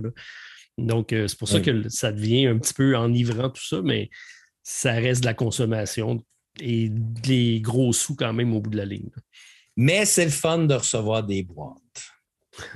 Ça reste toujours plaisant de recevoir des boîtes à la maison. Puis, pouf, tu as un jeu, puis tu fais comme Ah, c'est Noël. Ben, c'est moi qui me l'ai procuré, mais tu reçois un jeu, puis c'est fun encore plus quand tu ne l'attendais pas. Ça, c'est rare avec moi, mais euh, quand tu ne l'attends pas, puis tu vois. Toi, ça doit être arrivé plus souvent. Pas mal souvent, oui. OK. Euh, on, euh, prendre le temps de lire les mises à jour et les envois des compagnies après une campagne pour savoir comment ça se passe. Prendre le temps de lire au complet. Je peux vous dire que moi, j'ai ça, c'est une de mes faiblesses. Et euh, de savoir comment les choses se passent, est-ce qu'il y a des, est-ce qu'il y a des retards, que, dans le fond, de savoir quelles sont les problématiques, ça peut tout, parce que vous avez quand même investi votre argent et vous avez le droit donc de savoir qu'est-ce qui se passe. Et il peut parfois avoir des informations importantes comme Eutia, qui nous avait demandé un 15 supplémentaire parce qu'il n'était pas capable euh, d'avoir assez d'argent pour les frais d'expédition. Et euh, si tu ne lis pas ces, nouvelles-là, tu ne sais pas quelle est la réflexion derrière ce 15 Donc, je pense que c'est important de prendre le temps de lire ces fameuses updates, mises à jour que les compagnies nous envoient à, peu près à tous les mois habituellement. Oui, puis si vous avez des questions, n'hésitez pas à poser. Les forums sont là, sont généralement tenus par le committee manager, qui n'est pas un job facile euh, de, faire le suivi des nombreux commentaires qu'on a. Mais euh, les bonnes compagnies vont prendre le temps de répondre à vos questions. Euh, soit par le biais du forum ou sinon directement, vous avez la possibilité d'avoir une messagerie pour écrire directement à la compagnie. Les délais de traitement, quelquefois, sont longs. Mm-hmm. J'ai reçu une réponse aujourd'hui d'une compagnie. Je leur avais demandé euh, est-ce que vous êtes au Gen Con, puisque je vais être là cette année? Et on parle du Gen Con de l'année passée. J'ai reçu ma réponse aujourd'hui. Et t'ont-tu dit qu'il était là? Non, heureusement, il n'était pas là. Ah, OK. Bon, au moins, au moins, tu as une bonne raison qu'il n'était pas là. Ben oui, puis moi, je le fais hein, en passant euh, souvent. moi, c'est souvent pour chialer pour les frais d'expédition, euh, euh, le temps d'attente des expéditions. Mais tu as raison, il y a tout le temps quelqu'un qui finit par répondre. Surtout, je te dirais, les compagnies qui sont sur le bord de finir leurs expéditions sont plus présents justement pour répondre aux interrogations des gens parce que les gens, des fois, il manque. tu sais, comme moi, il manque une carte dans mon jeu Stardew Valley. J'ai oublié de te dire, peut te passer qu'il me manquait une carte. C'est la première fois depuis longtemps que je pas de carte Euh, ben, c'est pas un Kickstarter, mais là, je peux communiquer avec la compagnie. je suis sûr que la compagnie va, m'envoyer la carte, mais c'est important aussi d'avoir ce, lien de communication-là euh, pour les campagnes qu'on a payées. Faut-il le dire. Et euh, le dernier, Martin, c'est j'ai gardé le plus important selon moi pour toi, parce que dans tes vidéos, tu nous en parles souvent, puis j'aurais dû commencer par ça. Quelle compagnie fait la campagne et c'est combien de projets euh, qu'ils ont fait? Euh, est-ce que c'est leur premier projet? Ça peut avoir un, risque plus grand que quand c'est leur c'est un Simon qui est rendu à son 50e projet. Je pense que Kickstarter et GameFound, évidemment étant les deux que j'utilise plus souvent, euh, vous avez la possibilité de savoir euh, combien de projets en cliquant sur le nom de la compagnie. Puis je pense qu'ils vont. Euh, il, y a une façon de savoir le profil complet. Ils vont te dire combien il y a de projets, c'est quoi les projets qu'ils ont fait, etc., etc. Puis je pense que GameFound, c'est la même chose. Oui, c'est une des premières vérifications que je fais, effectivement. C'est je vais voir l'historique euh, de la compagnie. Euh, quelquefois, ça peut être trompeur parce que ça m'est arrivé où la compagnie était récente, donc c'est un nouveau projet, mais quand tu vas plus loin, tu vas voir c'est qui qui est derrière la compagnie, l'éditeur. Généralement, le nom de la personne apparaît également. Et ça peut être quelqu'un qui était déjà euh, dans une autre compagnie, donc directeur de Siemens qui est parti un projet sur une autre compagnie. Donc, tu sais que cette personne-là sait de quoi il parle parce qu'il n'arrive pas de. C'est pas de l'improvisation. Euh, mais c'est souvent ce que je vais aller vérifier. Je vais aller voir aussi les anciens projets si euh, le financement a, eu lieu. Est-ce que le projet a été livré dans les dates prévues? Puis généralement, vous allez sur le forum et aussi là que vous allez voir s'il y a beaucoup de Martin Lafrenière qui se plaignent. Ben, il y a des chances que ce soit un, un projet à problème. Sinon, ben, généralement, on peut euh, voir euh, si, le jeu est arrivé. Ça aussi, c'est assez simple parce que dès que le jeu arrive, généralement, les, euh, sur le site de BGG, on commence à voir arriver des vidéos de jeux. Donc, on peut savoir que c'est arrivé selon les dates de, sortie de vidéo. On se dit, OK, là, le jeu commence à arriver sur le marché. Donc, on peut statuer à partir de là que ça a été livré au backer. donc, il y a des petites enquêtes à faire, je pense, qui se doit d'être fait c'est surtout pour éviter de me jeter de l'argent par les fenêtres ou un projet qui n'aboutira pas. J'en ai un ou deux, moi, que c'est comme ça présentement, mais c'est ce que j'essaie d'éviter. J'en ai, euh, ai juste un. Je te dirais que j'ai été chanceux, je te dirais, dans mes Kickstarter jusqu'à présent. J'ai chialé beaucoup, mais je les ai pas mal tout le temps reçus. Euh, moi, j'ai fait le tour pas mal des choses à regarder euh, concernant concernant mon guide de survie. Je ne sais pas s'il y a des choses que tu voulais rajouter ou on passe aux, questions de nos, euh, de nos auditeurs.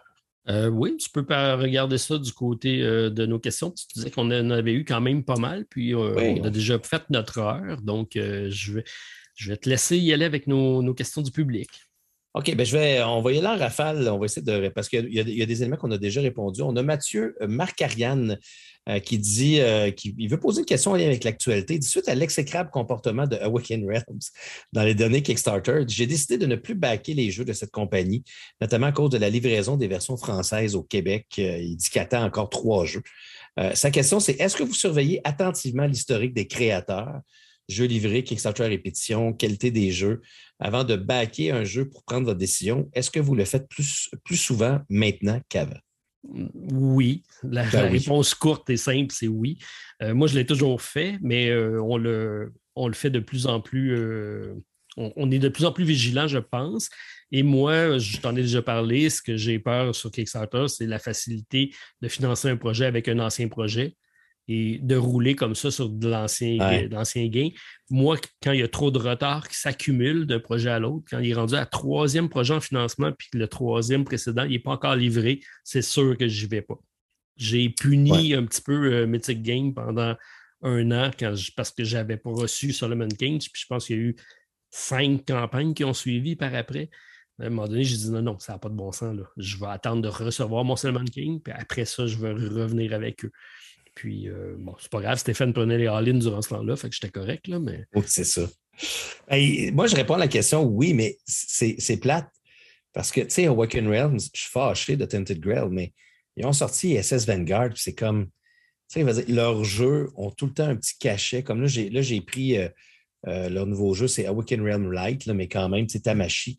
Ils, ils, réussissent à sortir tellement des jeux qui sortent un peu de l'ordinaire que même s'ils ont une mauvaise une, un, mauvais répertoire ou une mauvaise, une mauvaise feuille de route, je finis par les prendre parce que leur jeu m'intéresse tellement et, c'est une bataille constante dans ce monde-là du socio-financement de dire ma tête dit là, arrête parce qu'ils ne livrent pas leur projet, mais en même temps, SS Vanguard, je ne pouvais pas passer à côté, même si je ne reçois pas Tented Grail. C'est la même affaire pour Chip Games, Martin. Je suis très fâché avec eux autres, mais là, j'ai, ils ont fait, euh, ils ont fait plusieurs campagnes en même temps. Burn Cycle, on devrait le recevoir bientôt, mais ils ont fait Burn Cycle. On a euh, le, nouveau euh, Too Many Bones Unbreakable. Puis on n'a toujours pas reçu, de, reçu nos, Burn Cycle, puis ils avaient déjà commencé à faire Unbreakable. Fait que c'est ça. C'est pas une question facile à répondre. Ben, les deux exemples que tu cites là, en plus, c'est deux compagnies qui ne sont pas très présents de façon naturelle en boutique. Ouais. Donc, on n'a comme pas le choix d'être là durant les campagnes parce que c'est leur façon de vendre à eux. C'est euh, soit dans leur site direct ou soit par euh, biais des, euh, des, des, Kickstarter et autres. Donc, en boutique, on les a, mais c'est des gros prix au même titre que si vous l'achetez directement durant la campagne. Donc, tout à fait. un peu biaisé. Alexandre Cormier nous pose la question est-ce que les plateformes de socio-financement sont, sont pas juste rendues trop loin de leur mission de base qui était d'aider des petits projets à commencer? Euh, on dit comme des, compagnies comme Simon et autres qui font des Kickstarter sur des jeux qui savent qu'ils vont vendre quand même euh, sur une plateforme du genre, euh, du genre cela n'enlève pas de la visibilité au projet plus petit. Je suis d'accord. ça devrait être deux plateformes complètement séparées. Ces compagnies-là ont des sites. Ils devraient vendre leurs produits directement sur leur site en pré-vente, tout simplement, puis ne pas être présent dans les campagnes de socio-financement. Ça vient faire de l'ombre à tous ceux qui essaient de percer. Quand il y a un gros mhm. projet de Siemens, tout le monde se pitch dessus. On dit tout le temps Siemens, mais ce n'est pas le seul. Mais des gros projets arrivent. Puis là, dès que tu as un projet modérément plus euh, qui, sort en même temps que ces dates de sortie-là, tu viens de, couper complètement ta chance de financement parce que tout l'argent s'en va sur ces plateformes-là. Euh, je suis totalement d'accord à ce qu'une compagnie établie ne devrait pas passer par là, mais devrait faire son propre pré-campagne sur son site à lui. D'ailleurs, Mythic Game ont décidé de faire leur reprint de Solomon Kane sur leur site et non en passant par Kickstarter. Peut-être que c'est un pas dans la bonne direction. Je ne sais pas qu'ils vont tout le temps faire ça. Mais euh, parce qu'il y a beaucoup de reprints, de réimpressions qui se font sur des, plateformes de socio-financement. Donc, peut-être que Mythic Game vont lancer. Mais moi, je suis d'accord avec toi, Martin, et aussi d'accord avec toi, mon cher. Euh, euh, c'est qui? C'est Alexandre euh, qui nous a envoyé cette question-là parce que moi, je pense que le socio-financement, au départ, c'était pour mettre de l'avant des petits projets. Je pense que c'est ça l'idée du Kickstarter. Le, mot Kickstarter, ça veut dire ça. C'est je donner un coup de pied dans le derrière pour partir. oui, c'est pas mal Mais tu sais, c'est de dire j'ai besoin d'aide, j'ai un rêve, donnez-moi de l'argent pour l'accomplir, mais là, c'est plus ça. on pour, pour, une bonne partie d'entre eux, ça existe encore, mais ils sont dilués dans des pages et des pages de grosses compagnies je vais faire une parenthèse, Martin. Puis là, je fais une blog, ça ne m'arrive pas souvent. Oui, oui, oui. Parce que j'ai. Euh, on parle de se donner un coup de pied dans le derrière pour bouger. C'est ce que ma fille a fait. Elle a parti, oh. ça s'appelle euh, GoFundMe. C'est une autre plateforme qui permet de, faire des projets et de permettre d'avoir de l'argent pour pouvoir supporter une cause. Puis eux, c'est assez noble, c'est juste qu'ils s'entraînent. Ils ont décidé de faire 1000 km de course à pied. Et ah! quand même. Puis euh, donc, ils vont, euh, ils vont donner l'argent ramassé à un organisme de, qui va soutenir les femmes à bouger, euh, donc à être actives dans la vie. Fait que la cause noble de ma fille qui, qui étudie en, kiné. a décidé de faire ça récemment. Donc, si ça vous intéresse, allez jeter un coup d'œil. Donc, c'est Cours Poulette. c'est leur nom de groupe. Alors, Cours Poulette sur GoFundMe pour faire 1000 km. si ça vous tente de courir en même temps, mais allez-y. Moi, je vais peut-être aller faire 2-3 km, mais sûrement pas 1000. Moi, je vais rouler sur mon vélo stationnaire en t'écoutant. Mais euh, c'est une belle cause. Alors, euh, allez-y en grand nombre. Ah, puis dites-leur bonjour de notre part si jamais vous y allez. Oui, dites-leur l'autre côté du plateau, leur dit bonjour. Après, elle va peut-être arriver. Voyons, l'autre côté du plateau, c'est quoi ça? c'est quoi cette affaire-là? c'est quoi cette affaire-là? Euh, j'ai deux questions qui se recoupent un petit peu. C'est Vincent Filion puis Patrick Richardin euh, qui pose à peu près la même question. Euh, euh, comment faites-vous pour trancher à savoir si vous baquez un jeu ou si vous attendez qu'il arrive en magasin? Euh, et euh, Patrick, il dit pourquoi faire un Kickstarter plutôt que boutique directe? Certains éditeurs vont avoir des projets qui vont sortir de leur ligne éditoriale. Ils vont arriver avec un projet qui ne répond pas nécessairement au même type de besoin. Nous, on en a un en développement présentement. On n'a jamais été sur Kickstarter ou sur une autre plateforme, mais là, je travaille un projet présentement un peu plus ambitieux avec, avec un, auteur connu, même un attends, attends, attends. Attends, attends, une seconde. Exclusivité de l'autre côté du plateau. Vas-y, Martin. On va revenir souvent sur ce projet-là parce que je suis sur la phase de développement, on commence là-dessus. Et c'est une franchise d'un jeu vidéo euh, euh, qu'on a acheté et qu'on va, euh, va essayer d'aller faire de quoi d'un peu différent qui ne s'est pas fait dans le jeu de société. Donc, on pense aller de ce côté-là euh, pour, euh, pour financer parce que c'est justement c'est un projet qui, est ambitieux pour nous et qui ne répond pas euh, aux critères qu'on se fixe normalement. On ne sait pas, ce n'est pas notre clientèle cible. Donc, on va probablement y aller. ça peut arriver comme ça que certains éditeurs établis vont essayer d'aller là pour justement tenter le terrain, voir s'il y a une vie à ce projet-là. Mais généralement, si le jeu sort en boutique, ben, vous pouvez vous permettre d'être patient. C'est ce qui est difficile de savoir. La plupart sont avares de dire il va sortir en boutique ou pas. Même il y en a qui disent ça ne sortira jamais. Puis finalement, ils sortent pareil. Martin, tu parlais d'une franchise de jeux vidéo. Laquelle? Prochaine question. Non, non, on jase, là. On jase, là. Est-ce que c'est un jeu vidéo connu ou obscur? Tu peux peut-être me dire ça. C'est connu, mais ce n'est pas euh, ce que vous appelez un triple A. C'est un, Est-ce que c'est un Andy. C'est québécois? Non. Alors, on fait des recherches. Alors, si euh, vous avez des idées de ce que Martin parle, allez dans le, Facebook Les Fans de l'autre côté du plateau et commençons une nouvelle discussion sur de quel jeu vidéo Martin parle. Investigation. On le, trouver. Parce que Martin nous a dit, et je, vous, je, le cite, il va nous en parler souvent. Alors, vraiment qu'on va avoir une exclusivité. Est-ce que je vais pouvoir parler à à la personne responsable du jeu pour avoir l'exclusivité en interview ici dans notre podcast de l'autre côté du plateau. Oui, ça, je peux m'engager à ça. C'est bon. OK, merci, Martin. je sais que notre ami Patrick Richardin, euh, il nous pose la question parce que lui ne participe à aucune campagne de sous-financement. Il nous dit assez souvent, Patrick, on le sait. Euh, mais, euh, mais, par contre, c'est la première question qu'il va toujours me poser. Est-ce qu'il va sortir en boutique?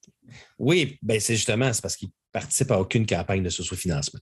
C'est pour ça que pour lui, comme pour ma mère, je ne veux pas nécessairement faire de lien de Patrick et ma mère, mais ma mère, elle ne veut pas mettre sa carte de crédit sur Internet. Jamais, jamais, jamais, jamais. Même si je lui dis que ça va lui apporter plus de facilité. Le, Kickstarter, pourquoi est-ce qu'on veut faire ça? Je pense que je ne sais pas.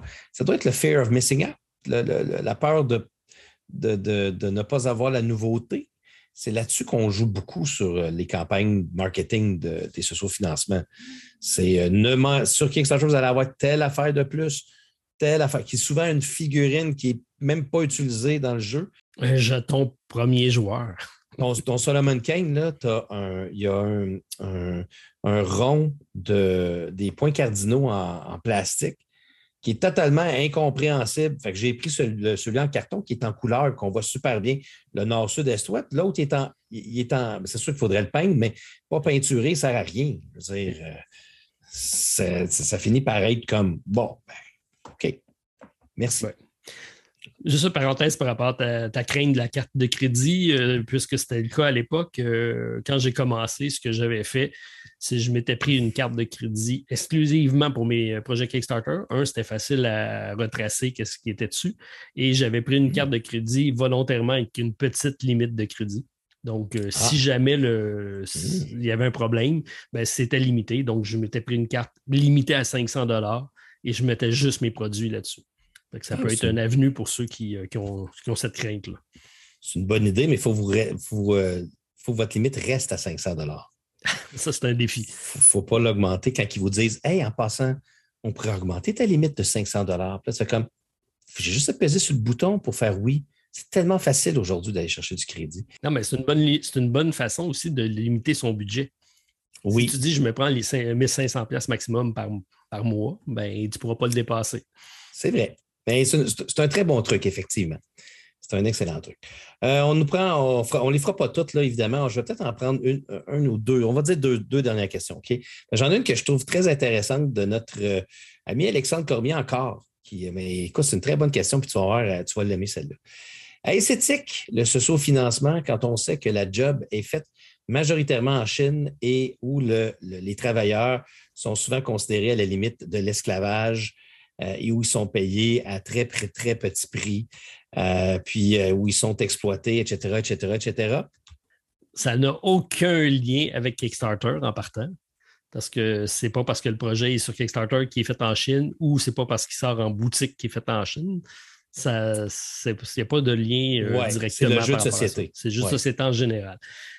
Par contre, c'est vrai que tous les jeux de société de grosses figurines sur Kickstarter qui sont la mode sont faits en Chine parce que c'est à peu près la seule place qui ont le pouvoir manufacturier de faire des moules, des structures, des, mm-hmm. figurines à ce prix-là. Ça ne se fait pas ailleurs. Donc, euh, c'est pour ça que par défaut, euh, ça se ramasse en Chine. C'est un, combat de tous les jours pour moi. J'essaie de, pousser vers euh, la fabrication locale. Il y en a qui commencent à le faire, mais ça, se fait qu'un petit jeu de cartes, ce n'est pas un problème. Mais dès qu'on rentre dans la complexité, euh, avec beaucoup de, matériel, par défaut, ça s'en va en Chine. J'espère que le contexte va faire en sorte que le transport va nous pousser à avoir des usines euh, ailleurs qui vont nous permettre de diversifier nos, achats, mais présentement, c'est encore problématique. L'écart de prix est juste trop grand entre le reste de la planète et la Chine. Oui, c'est ça, ça la problématique. Mais ça, en passant, euh, Alexandre, c'est une question général, mondial. C'est pas juste les jeux de société. On s'entend que une bonne partie de tous les produits. Ben, de toute façon, on sait que la Chine, c'est l'économie du monde. Une bonne partie de tous les produits sont majoritairement construits et faits en Asie dans des très mauvaises conditions. Je pense que c'est un, c'est une, c'est une question qui est beaucoup plus économique que uniquement de jeux de société parce que euh, c'est, euh, c'est l'ensemble des, compagnies dont leur but, c'est de faire du profit, qui prennent ces décisions-là. Ouais. Il y en a qui sont plus raisonnables que d'autres. Nous, euh, il y a deux choses.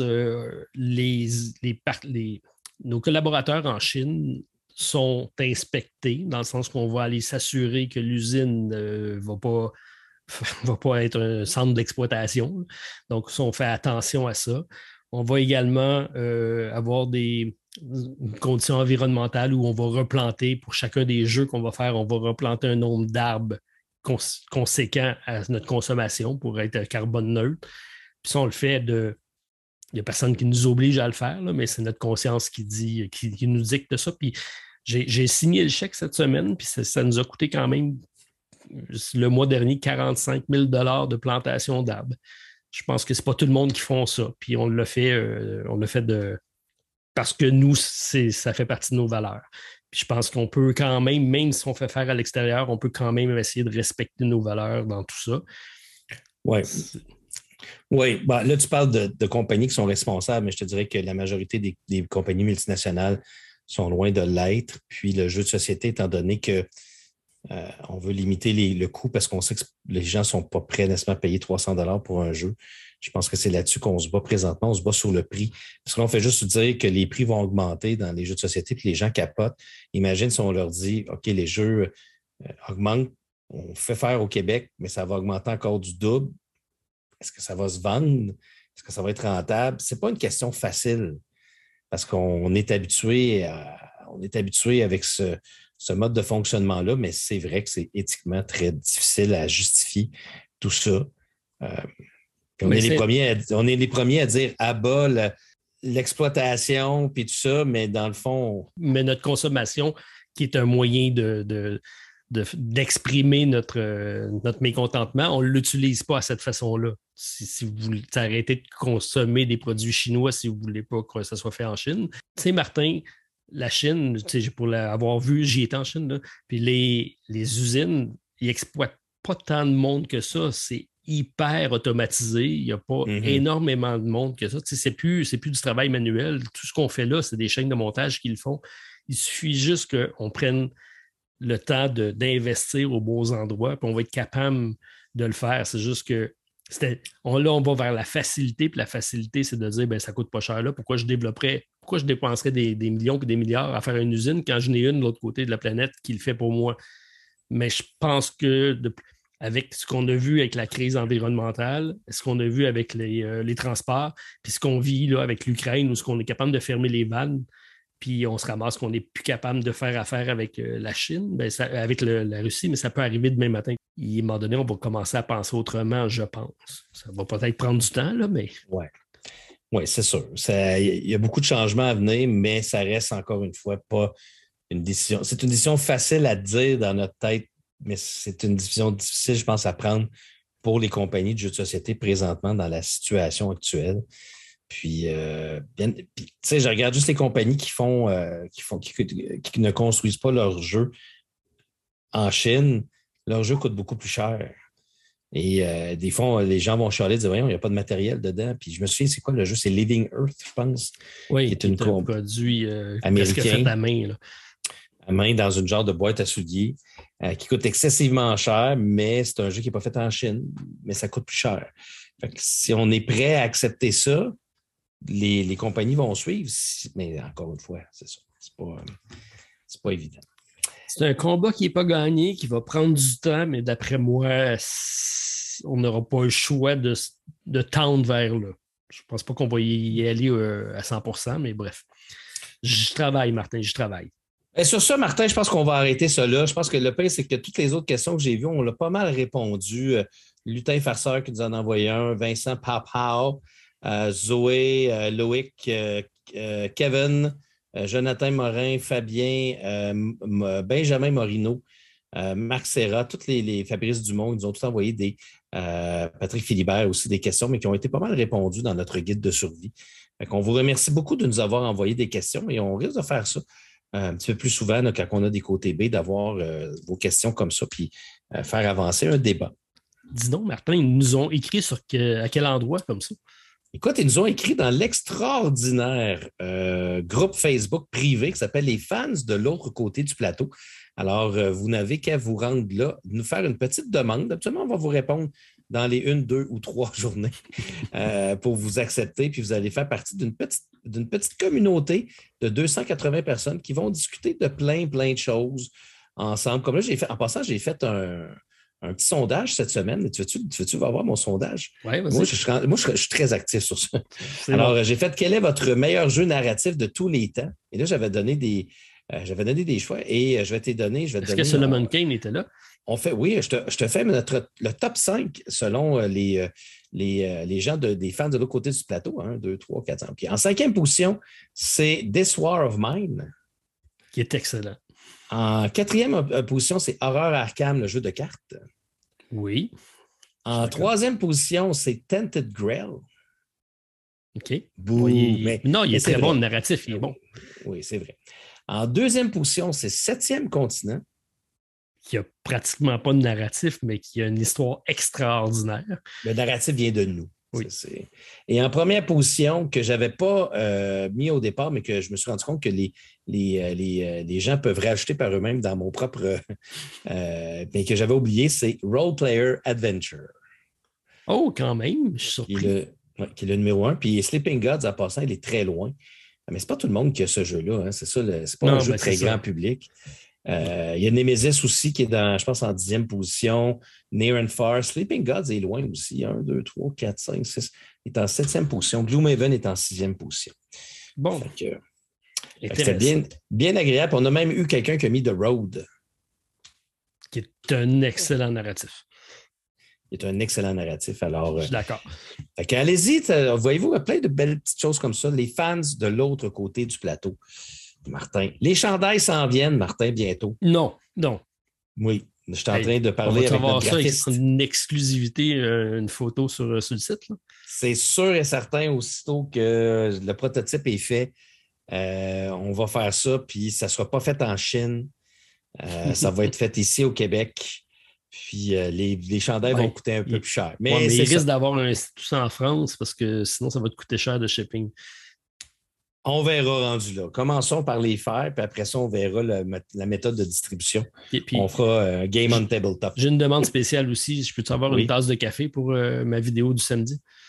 La, ben écoute, la tasse de café, euh, c'est pas dans les plans pour l'instant, mais euh, tu sais, Martin, tout peut se faire grâce à certains détaillants de notre coin. C'est bon. c'est bon.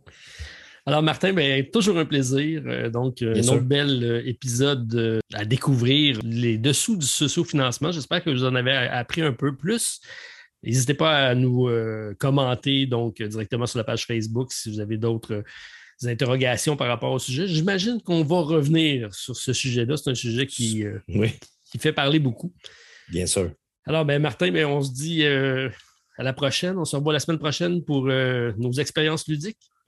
Oui, j'ai déjà hâte de te parler de Cantaloupe. J'ai hâte que tu me le passes, celui-là. Oui. Depuis ben le temps que tu m'en parles. Écoute, ça va être un plaisir. Super. Ben, merci tout le monde. Euh, bonne fin de semaine à tous. Puis on se revoit très prochainement euh, de l'autre côté du plateau. Bye tout le monde. Bye bye. Pour nous rejoindre par courriel, de l'autre côté du plateau à gmail.com ou sur le site de buzzsprout.com. Et c'est ce qui complète notre partie. Joignez-vous à nous chaque vendredi pour la découverte de l'autre côté du plateau. Et d'ici là, jouez bien. Et dans le fond, il reste juste nous autres. Je t'ai encore enregistré, moi? Oui. On n'est pas en direct live à quelque part. Alors de finir une carrière. Oui, c'est ça.